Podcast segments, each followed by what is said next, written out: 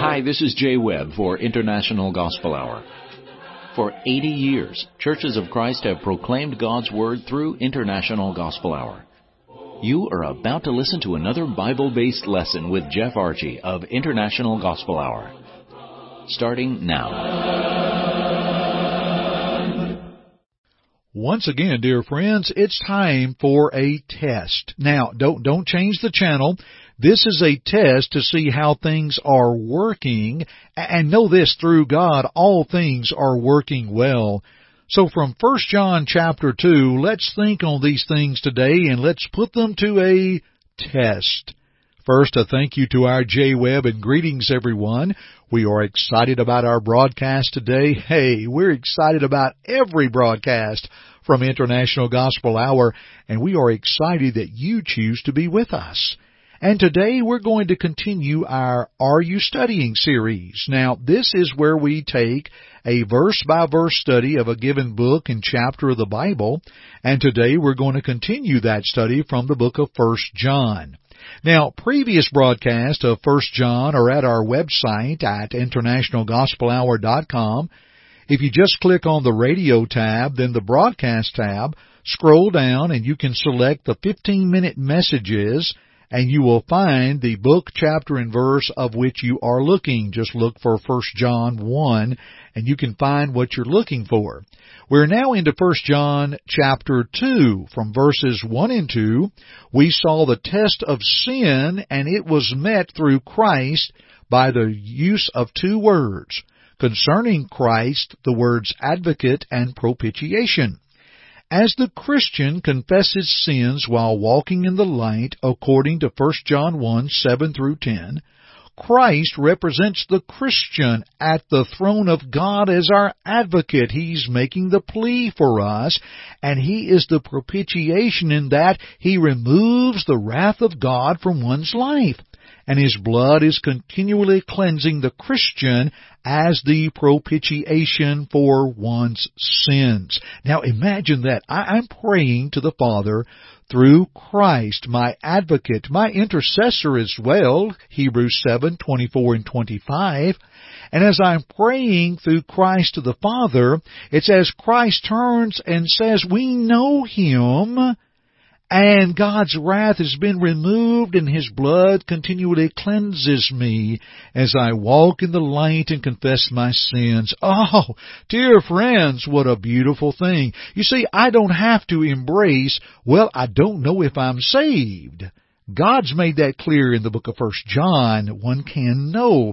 On the other hand, I'm not going to be so arrogant as to think, well, once I'm saved, I'm always saved and I can do whatever I want. Well, that violates walking in the light. Oh, I love God's plan through His Word. So we're going to continue these thoughts with verse 3 in a moment. But first, can I ask a question? Have you downloaded our app for your smartphone. It's absolutely free and here's our Jay Webb with more information. The International Gospel Hour app is available for your iPhone or Android. Go to the App Store for iPhones and Google Play for your Android. Search International Gospel Hour and download our app absolutely free.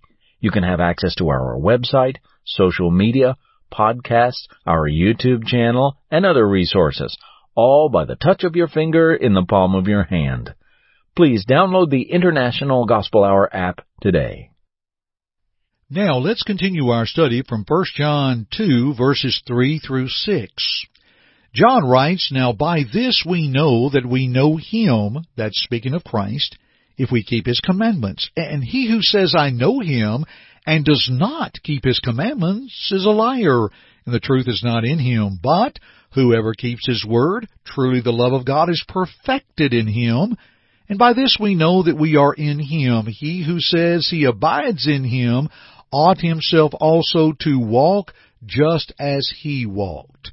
Let's put it to the test, dear friends. Let's talk about the test of knowledge. When we consider verses 3 through 5, what we have finished reading, here we go.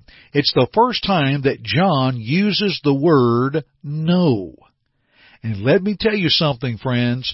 He is going to take on the Gnostics with this one, that false doctrine that we've discussed in other broadcasts that John is dealing with. He is going to take on that doctrine. Now, a quick review of the Gnostic teaching. And the word Gnostic is spelled with a G, G-N-O-S-T-I-C-S. Gnostics, the G is silent. Some years ago, I remembered reading an article called Return of the Cainites from World Magazine. It was back in 2006, and a gentleman by the name of Gene Edward Veith wrote, and he was talking about the Gnostics and their influence, and I love the definition. So, as a way to kind of refresh us here, the Gnostics were Eastern mystics who taught that the physical realm is intrinsically evil and that the spirit can be freed from its bondage to physicality through the attainment of secret knowledge or gnosis. They rejected the doctrine, the Christian doctrine of creation, saying the material world is evil. They denied the incarnation, saying that Christ was a spiritual being who brought the secret knowledge, and denying that he became flesh. And they denied the redemption, saying that sin is not a moral failure, since what we do in the flesh does not affect our spirits, but simply a lack of spiritual knowledge. Dear friends, that's an accurate description, another way to define the teaching of the Gnostics. And may I add, dear friends, with all grace and kindness, that the biggest bunch of nothing that I've ever heard in my life. When you and I look of how they reject the creation, and they reject the incarnation, or they reject Christ as a spiritual being, and then denying the redemption, and, what we do in the flesh does not affect our spirits. Folks, when you read that, it's funny, none of us would grasp it, but sometimes we can see that seed or that thread sown throughout the religious world. But the word know, K-N-O-W, in 1 John chapter 2 beginning with verse 3 is powerful. It's a word that simply means to be taking in, soaking up knowledge and to come to know, to recognize and understand completely. It also values the importance of the one who is knowledgeable because they have worked to study toward that. I know Christ, and if so, He will know me, and we know each other. This will eliminate the concept, folks, of, well, you cannot know truth. John 8:32 says, "You shall know the truth, and the truth shall make you free." So when individuals say, "Well, you cannot know truth," well, my question off the bat is: number one, Christ says that I can, but number two, how do you know I can't know? That doesn't gel, dear friends. And it also defeats the I think and I feel segment of the religious world. Somebody will pat themselves on the chest and said, you know, I know what the Bible says, but I feel it right here. Well, dear friends, we need to know what the Bible says and then make that our feeling. Someone says, well, I, I think it should be this way or I think this. Well, dear friends, if we're thinking of something that God has already thought out through His Word, quit thinking and start knowing. You see, in keeping His commandments, we cannot be like those in the day of Titus in Titus 1 verse 16. They profess that they know God, but in works they deny Him, being abominable and disobedient, and unto every good work reprobate. The word keep, knowing, or the word keep there denotes a continual keeping of the commandments. Jesus said if we love Him, He'll keep, we'll keep His commandments, John 14:15. And this is the love of God, that we keep His commandments, and His commandments are not grievous or burdensome, 1 John 5 3. Keeping the Word of God is parallel to keeping His commandments, and that is a continual thought there of that word keep, of keep on keeping, of knowledge, keep on knowing. This is how the love of God is perfected in us by loving truth, 1 John 3:18 and 19, and bearing fruit, Matthew 7 verse 20 and Galatians 5:22 and 23. My friend Keith Mosier loved that good brother. He put it this way as a comment, uh, commentary from 1 John 3:23. John puts keeping and commandments together to produce love. You know, as I look more of this subject about Gnosticism and all the things, Robertson's word picture on pages 20, on page 209, volume 6, says John has no patience with professional perfectionists, and we see that back in chapter 1, verses 8 through 10. But he has still less with loose livers like some of the Gnostics who went to all sorts of excesses without shame. What a stunning thought.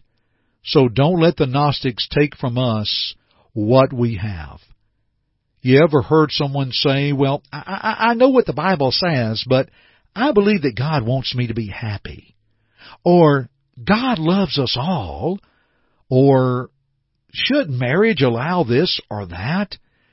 Now, dear friends, it is true. God loves us all. He sent His Son to die for us. But we just can't stop and live any way we want when God's made it possible for us to grow in love unto Him. God wants us to be happy, but God wants us to be happy according to His plan and His way. There is no doubt, dear friends, we can know and we can have victory in Jesus. Very quickly, our Jay Webb with our Victory in Jesus study. Let's hear from our brother Jay. We are so thankful for you, our listeners, and your desire to know more about Christ. Our free study offer on this program is Victory in Jesus, a wonderful study booklet. Please call toll free at 1-855-IGH 6988 and leave your name, address, and just say Victory Study. That's it. Again, call toll free at 1-855-IGH 6988. Please leave your name, address, and just say Victory Study. You may also go to our website at internationalgospelhour.com. Click on the Contact tab and leave us the same information, name, address, and type Victory Study in the message box. We appreciate our listeners and your interest in the things of Christ. And now let's return to Jeff and our study. The test of knowledge, dear friends, it passes every time because it's provided by God. And we're going to study more about God in another broadcast. Thanks for joining me today on the International Gospel Hour. I'm Jeff Archie. Keep listening. Thank you for listening to our broadcast today. We hope first that it glorified God, but second, we hope that it edified you. Listen to it again if you need to, or to other lessons in this series by going to the Media tab at our site, internationalgospelhour.com.